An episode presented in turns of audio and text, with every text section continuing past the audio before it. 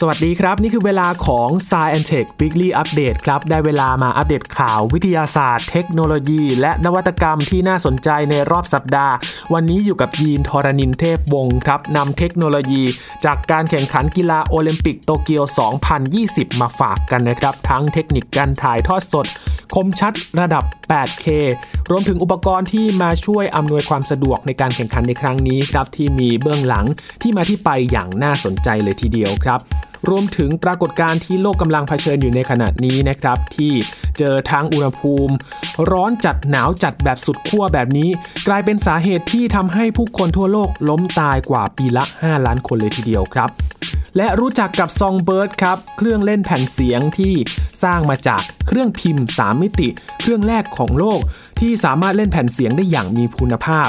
และปิดท้ายที่ประเทศจีนครับ บริษัทเอกชนเขาสร้างอาคารสูง 10 ชั้นทำลายสถิติเลยครับสำเร็จภายในเวลา 28 ชั่วโมง 45 นาที ทั้งหมดนี้ติดตามได้ใน Science Tech Weekly Update วันนี้ครับ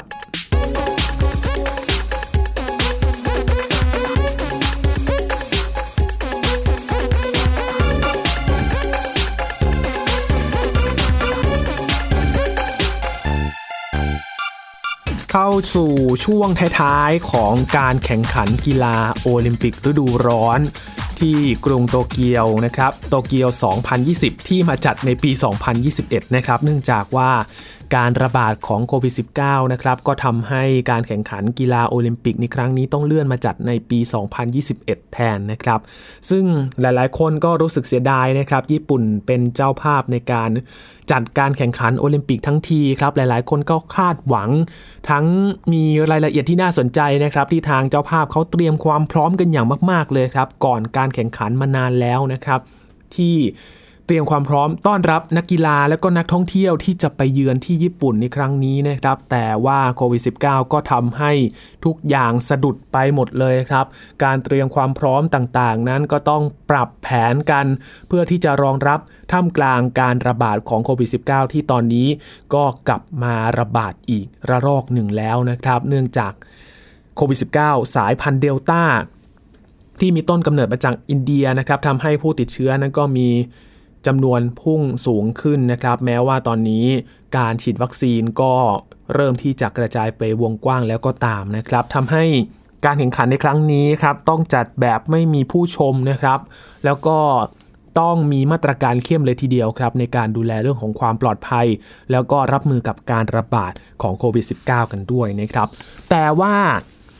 แม้จะมีการปรับแผนก็ตามนะครับ ในการแข่งขันกีฬาโอลิมปิกโตเกียว 2020 ในครั้งนี้ครับ ก็มีเทคโนโลยีที่น่าสนใจครับ ที่ทางเจ้าภาพเขาเตรียมความพร้อมมาอย่างดีมากๆเลยนะครับ ที่มาช่วยอำนวยความสะดวกต่างๆครับ ตั้งแต่เทคนิคการถ่ายทอดสดรวมถึงหุ่นยนต์ แล้วก็รถยนต์แบบไร้คนขับนะครับ พี่หญิงมณีนาฏอภนารวบรวมเรื่องราวเหล่านี้จากโตเกียว 2020 มาให้ฟังกันครับ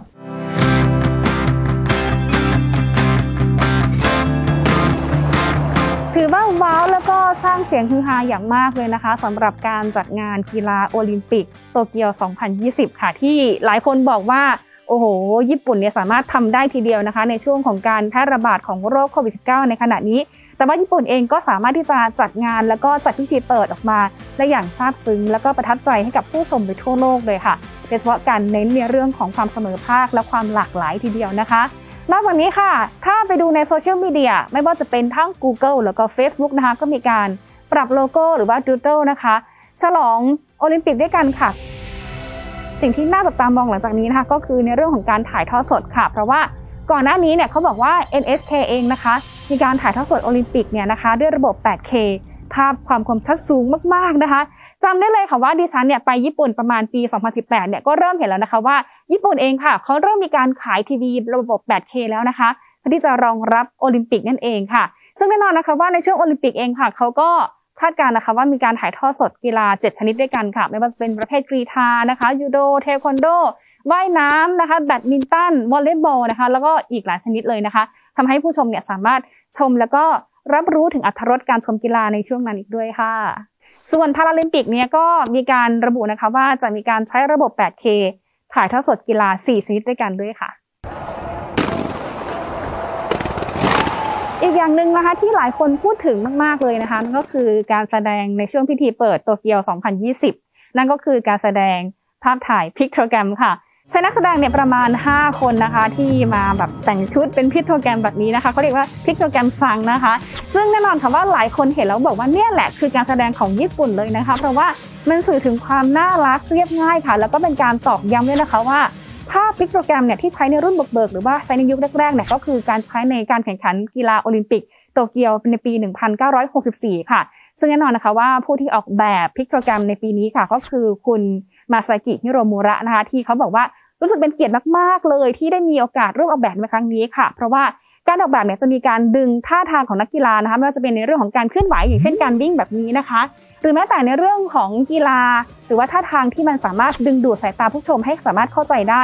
ก็เอามาใช้ออกแบบเหมือนกันค่ะ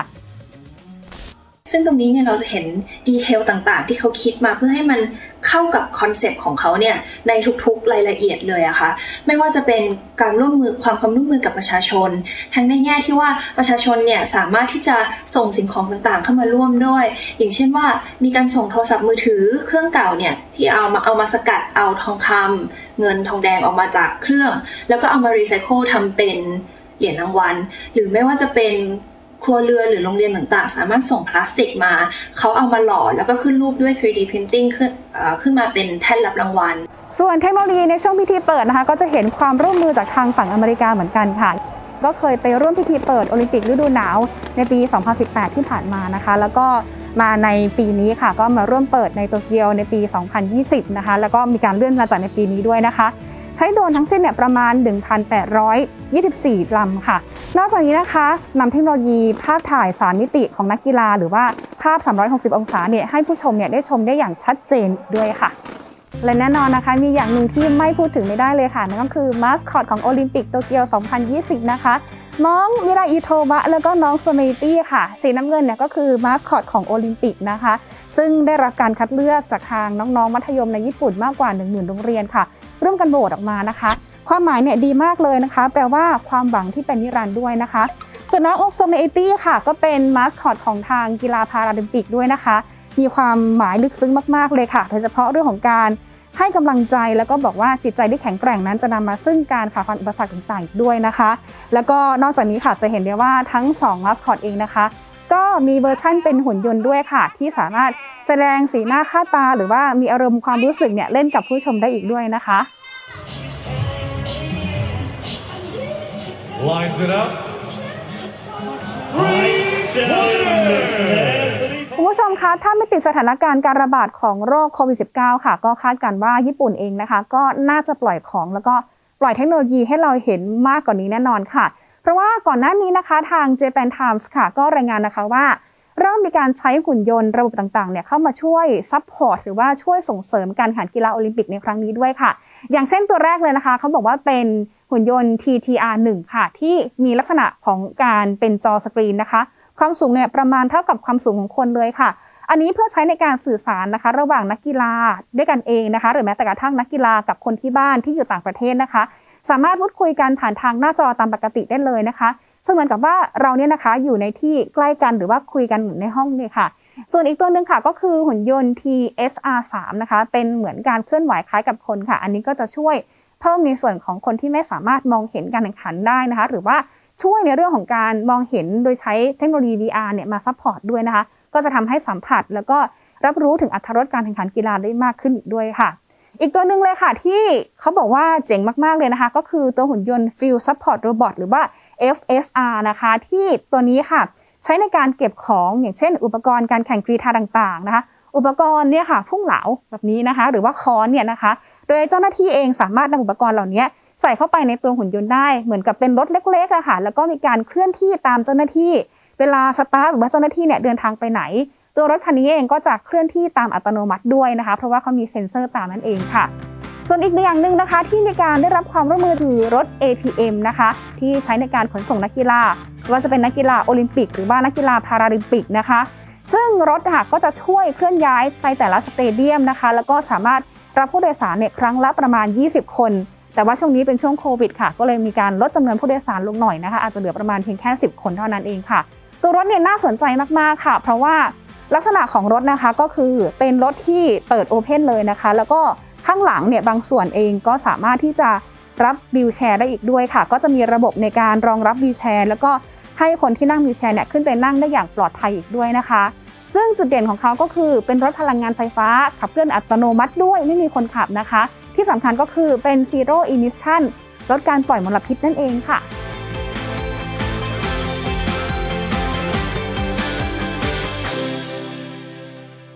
เป็นเทคโนโลยีที่น่าสนใจมาก ๆ เลยนะครับ และก็สะท้อนถึงความเป็นญี่ปุ่นมาก ๆ เลยครับที่มีความแข็งแกร่งทางด้านเทคโนโลยีนะครับที่นำหุ่นยนต์นำเทคโนโลยีต่างๆ มาช่วยอำนวยความสะดวกในการแข่งขันกีฬาโอลิมปิกในครั้งนี้ แต่ว่าก็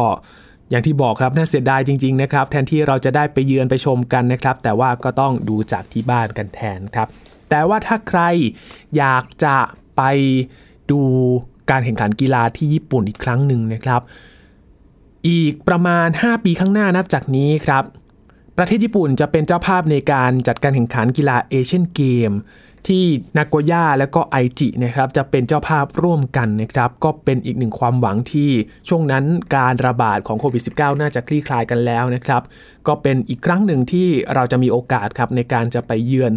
การแข่งขันกีฬาที่ญี่ปุ่นเป็นเจ้าภาพ คงจะมีอะไรที่น่าตื่นตาตื่นใจ และก็น่าสนใจอย่างมากเลยนะครับ ก็รอกันครับในปี 2026 ครับ ต่อกันที่ผลการศึกษาครับที่เกี่ยวข้องกับการเปลี่ยนแปลงของสภาพภูมิอากาศโลกนะครับ ซึ่งตอนนี้เนี่ยกลายเป็นว่าความผันผวนของสภาพภูมิอากาศในขณะนี้นะครับ เป็นอีกสาเหตุหนึ่งครับที่ทำให้มีผู้คนเสียชีวิตจำนวนมหาศาลในแต่ละปีครับ โดยการศึกษาล่าสุดนี้ก็ใช้ข้อมูลการสำรวจขนาดใหญ่ที่สุดเท่าที่เคยมีมาเลยนะครับ ก็พบว่า อุณหภูมิแบบสุดขั้วทั้งร้อนจัดแล้วก็หนาวจัดแบบนี้ครับทำให้ผู้คนทั่วโลกล้มตายไปถึงปีละ 5 ล้านคนเลยทีเดียวนะครับ ทีมนักวิทยาศาสตร์ การแพทย์จากนานาชาติครับเขาได้ตีพิมพ์ ผลการวิจัยในวารสาร The Lancet Planetary Health นะครับ ฉบับเดือนกรกฎาคม ก็เปิดเผยว่ามีการเก็บข้อมูลอัตราการเสียชีวิตของผู้คนในขณะที่อากาศมีอุณหภูมิสูง หรือว่าต่ำเกินขอบเขตที่เหมาะสมต่อการดำรงชีวิต หรืออุณหภูมิห้อง จากสถานที่ทั้งหมด 750 แห่งทั่วโลกครับ ช่วงเวลาที่มีการเก็บข้อมูลดังกล่าวเนี่ยก็คือช่วงปี 2000 ถึง 2019 นะครับ เป็นยุคที่อุณหภูมิเฉลี่ยทั่วโลกเนี่ยกำลังเพิ่มสูงขึ้น 0.26 องศาเซลเซียสทุก1ทศวรรษครับ ถือเป็นช่วงเวลาที่ร้อนที่สุดของโลกนับตั้งแต่ยุคก่อนการพัฒนาอุตสาหกรรมเป็นต้นมา หลังจากนั้นก็มีการวิเคราะห์ผลการสำรวจดังกล่าวนะครับ เพื่อหาความสัมพันธ์ระหว่างอุณหภูมิกับอัตราการตายของประชากรโลกใน 43 ประเทศจาก 5 ทวีปด้วยกัน โดยนำปัจจัยอื่น ๆ ที่แตกต่างกันในแต่ละประเทศทั้งเรื่องของภูมิอากาศ เงื่อนไขทางประชากร เศรษฐกิจสังคม โครงสร้างพื้นฐานและก็คุณภาพของการให้บริการสาธารณสุขมาพิจารณาร่วมด้วยครับ ผลการวิเคราะห์ก็พบว่ากรณีการเสียชีวิต 9.43%ของทั้งโลกนะครับมีสาเหตุมาจากอุณหภูมิที่ร้อนจัด หรือว่าเย็นจัดจนเกินไปครับโดยในจำนวนนี้ผู้เสียชีวิตต้องอำลาโลก เพราะว่าอากาศที่หนาวเย็นในสัดส่วนที่มากกว่า คิดเป็นถึง 9 ใน 10 ของอัตราการตายส่วนเกินครับ หรือกรณีการตายที่สำรวจพบจริงสูงเกินความคาดหมาย โดยทวีปเอเชียและแอฟริกานะครับมีอัตราการตายเพราะความหนาวเย็นสูงที่สุดในโลกครับ โดยมีจำนวนผู้เสียชีวิตเฉลี่ยปีละ2ล้าน4แสนคน และ1ล้าน1แสน8หมื่นคนตามลำดับนะครับส่วนกรณีการตายด้วยอุณหภูมิร้อนจัดนั้น ทวีปเอเชียก็ยังคงครองแชมป์เช่นเดิมนะครับ อยู่ที่ปีละ 224,000 ราย ตามมาด้วยภูมิภาคยุโรปครับที่ 1 80,000 รายต่อปีนะครับ โดยยุโรปนั้นก็เป็นทวีปเดียวครับที่มีกรณีการตายจากทั้งอุณหภูมิร้อนจัดและเย็นจัดสูงกว่าค่าเฉลี่ยของทั่วโลกเลยนะครับอย่างไรก็ตามครับในช่วงเวลาที่มีการศึกษา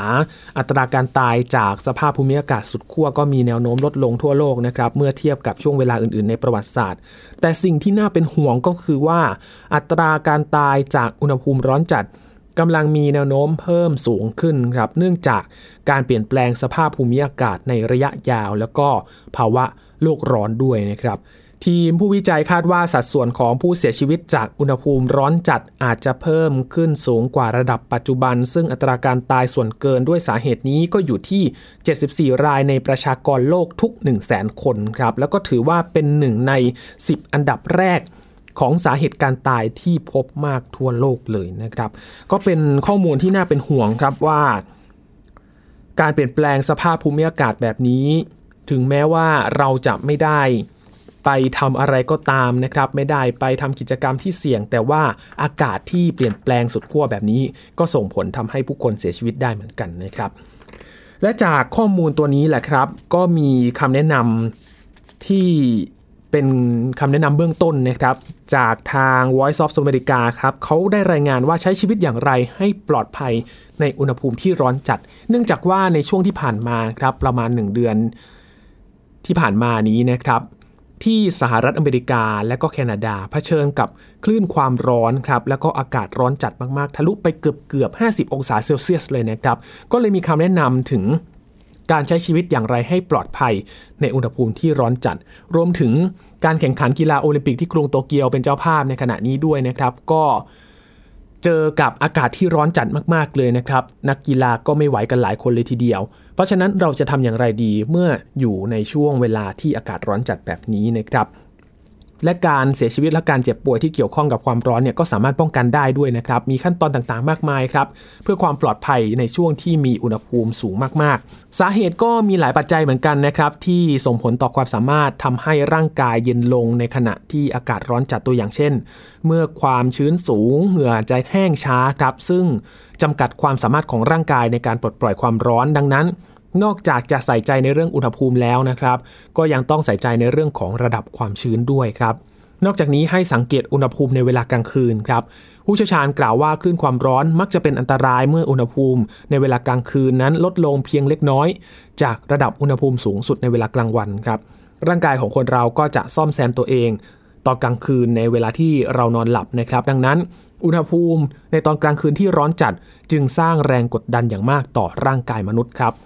และอาหารรวมถึงยาบางชนิดนะครับก็อาจจะส่งผลต่ออุณหภูมิร่างกายได้เช่นเดียวกันนะครับ อย่างแอลกอฮอล์คาเฟอีน และน้ำตาลครับ เพราะว่าจะไปทำให้ระบบควบคุมอุณหภูมิของร่างกายนั้นอ่อนแอลงได้ ในเว็บไซต์ของศูนย์ควบคุมและป้องกันโรคหรือ CDC เขาอธิบายครับว่า คนบางคนนั้นมีความเสี่ยงสูงที่จะมีอาการเจ็บป่วยที่เกิดจากความร้อน โดยอายุและน้ำหนักก็เป็นปัจจัยสำคัญของเรื่องนี้นะครับ โดยผู้ที่มีอายุมากกว่า 65 ปี และก็เด็กที่อายุต่ำกว่า 2 ปี นั้นมีความเสี่ยงต่อการเจ็บป่วยจากความร้อนมากกว่ากลุ่มอื่นครับ สุขภาพโดยทั่วไปก็เป็นสิ่งสำคัญเช่นเดียวกันนะครับ CDC เขาระบุว่า การเจ็บป่วยในระยะยาว เช่น โรคเบาหวาน โรคหัวใจ และอาการป่วยทางจิต ก็ทำให้มีความเสี่ยงมากยิ่งขึ้น โดยระบุว่าอาการเจ็บป่วยที่เกี่ยวข้องกับความร้อนประเภทต่าง ๆ เช่น อาการผื่นคันจากความร้อน ผิวไหม้จากแดด ตะคริวจากความร้อนอ่อนเพลีย แล้วก็โรคลมแดดที่ร้ายแรงที่สุด อาการฮิสโตกนะครับ และอธิบายถึงข้อควรระวังรวมถึงสิ่งที่ควรปฏิบัติไว้ด้วยครับ โดยอาการที่แสดงถึงความอ่อนเพลียจากความร้อนก็มีมากมายเลยนะครับ รวมถึงการที่มีเหงื่อออกมามาก ผิวหนังชื้น แล้วก็ซีดกว่าปกติ หัวใจเต้นเร็วแล้วก็ช้าสลับกัน รู้สึกมวนท้องหรือว่าคลื่นไส้ ปวดกล้ามเนื้อหรือเป็นตะคริว รู้สึกเหนื่อยล้าและก็อ่อนแรงมีอาการวินเวียน หรือว่าปวดเวียนศีรษะ หรืออาจถึงขั้นหมดสติได้ครับ ผู้ที่มีอาการเหล่านี้ควรเปลี่ยนไปอยู่ในสถานที่ที่มีอากาศเย็นนะครับคลายเสื้อผ้าให้หลวม แล้วก็เอาผ้าเปียกเย็นๆเนี่ยมาคลุมร่างกายหรือว่าอาบน้ำเย็น แล้วก็ดื่มน้ำหากเริ่มมีการอาเจียนครับหรือว่าอาการแย่ลง หรือมีอาการนานกว่า 1 ชั่วโมง ควรไปพบแพทย์ทันทีนะครับ โดย CDC ก็เรียกอาการของโรคลมแดด หรือว่าฮิสโตรกเนี่ยว่าเป็นภาวะฉุกเฉินจากความร้อน ควรรีบไปพบแพทย์ทันที อาการของโรคลมแดดเนี่ยได้แก่ อุณหภูมิร่างกายสูงกว่า 39.4 องศาเซลเซียสขึ้นไปครับ ผิวหนังร้อน แดง แห้งและชื้น หัวใจเต้นเร็วและแรง มีอาการวินเวียนหรือปวดศีรษะ คลื่นไส้ สับสน และก็หมดสติ ผู้เชี่ยวชาญของ CDC ก็แนะนำด้วยนะครับว่าเพื่อป้องกันการเจ็บป่วย การบาดเจ็บแล้วก็การเสียชีวิตที่เกี่ยวข้องกับความร้อนเมื่ออากาศร้อนจัดก็ให้ปฏิบัติตัวดังนี้ครับการสวมเสื้อผ้าหลวมๆสีอ่อนๆแล้วก็ใช้ผลิตภัณฑ์ที่ป้องกันผิวจากการถูกแดดเผา วางแผนกิจกรรมกลางแจ้งอย่างระมัดระวังครับ ไม่ควรอยู่กลางแดดนานเกินไป แช่น้ำเย็นเพื่อลดอุณหภูมิร่างกาย คอยสอดส่องดูแลเพื่อนบ้านโดยเฉพาะกลุ่มเสี่ยง และไม่ควรใช้อุปกรณ์ต่างๆ ที่ทำให้เกิดความร้อนเช่นเตา และเตาอบในการปรุงอาหาร เพราะจะทำให้ทั้งคนและบ้านร้อนยิ่งขึ้นด้วยนะครับนี่เป็นคำแนะนำของ CDC เบื้องต้นครับเมื่อเราเผชิญกับอากาศร้อนจัดนะครับประเทศไทยก็ร้อนใช่ย่อยเลยนะครับ ก็เป็นคำแนะนำที่สามารถมาปรับประยุกต์ใช้กับในประเทศไทยได้เช่นเดียวกันครับ ต่อกันที่ความสามารถของเครื่องพิมพ์ 3 มิติครับคุณผู้ฟังครับ มีบริษัทสตาร์ทอัพในอังกฤษครับพัฒนาเครื่องเล่นแผ่นเสียงที่ชื่อว่า Songbird นะครับสร้างมาจากเครื่องพิมพ์3มิติกลายเป็นเครื่องแรกของโลกครับที่สามารถเล่นแผ่นเสียงได้อย่างมีคุณภาพนะครับไม่แตกต่างจากเครื่องเล่นแผ่นเสียงในยุคก่อนเลยครับ จุดเริ่มต้นของแนวคิดนี้นะครับเกิดขึ้นในขณะที่ผู้ก่อตั้งเขาทำโครงงานในขณะที่เรียนอยู่ที่มหาวิทยาลัยครับ พื่อแก้ปัญหาเครื่องเล่นแผ่นเสียง อุปกรณ์ไฟฟ้าที่ปัจจุบันเนี่ยกลายเป็นสิ่งที่หาซื้อได้ยากครับ ปัจจุบันผู้พัฒนาเขาอยู่ระหว่างการระดมทุนผ่านทางเว็บไซต์นะครับที่สามารถจะสั่งซื้อ เครื่องเล่นแผ่นเสียงซองเบิร์ดนี้ล่วงหน้าได้นะครับ และสามารถดาวน์โหลดพิมพ์เขียว คู่มือการประกอบชิ้นส่วนของเครื่องเล่นแผ่นเสียง ได้ทางเว็บไซต์ได้ด้วยครับ โดยทางบริษัทก็จะจัดส่งให้ทางไปรษณีย์โดยคาดว่าจะสามารถเริ่มส่งมอบเครื่องเล่นแผ่นเสียงนี้ให้กับผู้สั่งจองได้ภายในเดือนตุลาคมนี้อย่างไรก็ตามครับ เครื่องเล่นแผ่นเสียงซองเบิร์ดยังดูเหมือนอุปกรณ์ที่มีความซับซ้อนสำหรับผู้ใช้งานทั่วไปอยู่นะครับ เนื่องจากว่า ผู้ใช้งานจะต้องประกอบเครื่องเล่นแผ่นเสียงด้วยตนเอง และอาจจะต้องมีความรู้เบื้องต้นเกี่ยวกับอุปกรณ์ไฟฟ้าครับเพื่อประกอบชิ้นส่วนต่างๆ อย่างถูกต้องรวมไปถึงความเข้าใจเกี่ยวกับเครื่องพิมพ์สามมิติด้วย คือเขาทำออกมาเนี่ยมาเป็นส่วนๆครับแล้วก็ไปประกอบเองนะครับคุณผู้ฟัง โดยเทคโนโลยีเครื่องพิมพ์สามมิตินี้ ก็ถือว่าเป็นการใช้งานร่วมกันระหว่างเครื่องสร้างวัสดุกับโปรแกรมออกแบบคอมพิวเตอร์นะครับเพื่อขึ้นรูปวัสดุ ด้วยเทคนิคต่างๆครับ เช่นการฉีดเส้นวัสดุ การใช้แสงเลเซอร์ทำให้วัสดุแข็งตัว และการใช้ความร้อนหลอมวัสดุเพื่อขึ้นรูป จนกลายเป็นรูปทรงสามมิติอย่างที่เราได้ออกแบบไว้กำลังถูกจับตามองอย่างมากเลยนะครับ ให้เป็นเทคโนโลยีอนาคตด้วยความสามารถในการขึ้นรูปทรงต่างๆ ได้รวดเร็วตั้งแต่อุปกรณ์ชิ้นเล็กๆครับไปจนถึงการสร้างบ้านทางหลังก็มีมาแล้ว ภายในเวลาไม่กี่ชั่วโมง นอกจากนี้ยังมีการใช้เทคโนโลยีเครื่องพิมพ์สามมิตินี้นะครับในการผลิตอาหารด้วย แล้วก็โครงสร้างทางชีวภาพที่มีความซับซ้อนหลากหลายรูปแบบเลยนะครับ สัปดาห์ที่แล้วก็เพิ่งรายงานกันไปนะครับที่เนเธอร์แลนด์กรุงอัมสเตอร์ดัมนะครับมีการสร้างสะพานเหล็กที่มีความซับซ้อนครับด้วยเครื่องพิมพ์ 3 มิติ ถือว่าเป็นสะพานแห่งแรกของโลกเลยนะครับที่สร้างมาจากเครื่องพิมพ์3มิติ แล้วก็สร้างความตื่นตาตื่นใจแล้วก็น่าสนใจมาก ๆเลยนะครับ ถึงแม้ว่าจะเป็นสะพานข้ามคลองเล็กๆนะครับ แต่ว่าก็ถือว่าเป็นสถาปัตยกรรมที่มีความซับซ้อนสร้างโดยเครื่องพิมพ์3มิติที่น่าจับตามอง แล้วก็ส่งผลต่อการที่จะเอาไปพัฒนาในสิ่งก่อสร้างอื่น ๆด้วยนะครับ ในอนาคตเราคงจะไม่ต้องใช้เวลาในการก่อสร้างบ้านเรือน สิ่งก่อสร้างต่างๆ นานแล้วนะครับ ถ้าใช้เครื่องพิมพ์สามมิติเนี่ยก็จะช่วยลดเวลาได้อย่างมากเลยนะครับ พูดถึงการก่อสร้างแล้วก็ลดเวลาครับ พาไปที่จีนครับปิดท้ายกันในวันนี้ ที่จีนนะครับเขาสร้างอาคารสูง 10 ชั้นนะครับคุณผู้ฟังถ้านึกถึงอาคารสูง 10 ชั้นเนี่ยถ้าใช้ในการก่อสร้างธรรมดาธรรมดาเนี่ยใช้เวลา เกือบปีเหมือนกันนะครับ หรือว่าก็ปี 2 ปีได้นะครับ แต่ที่จีนครับเขาใช้เวลาเพียง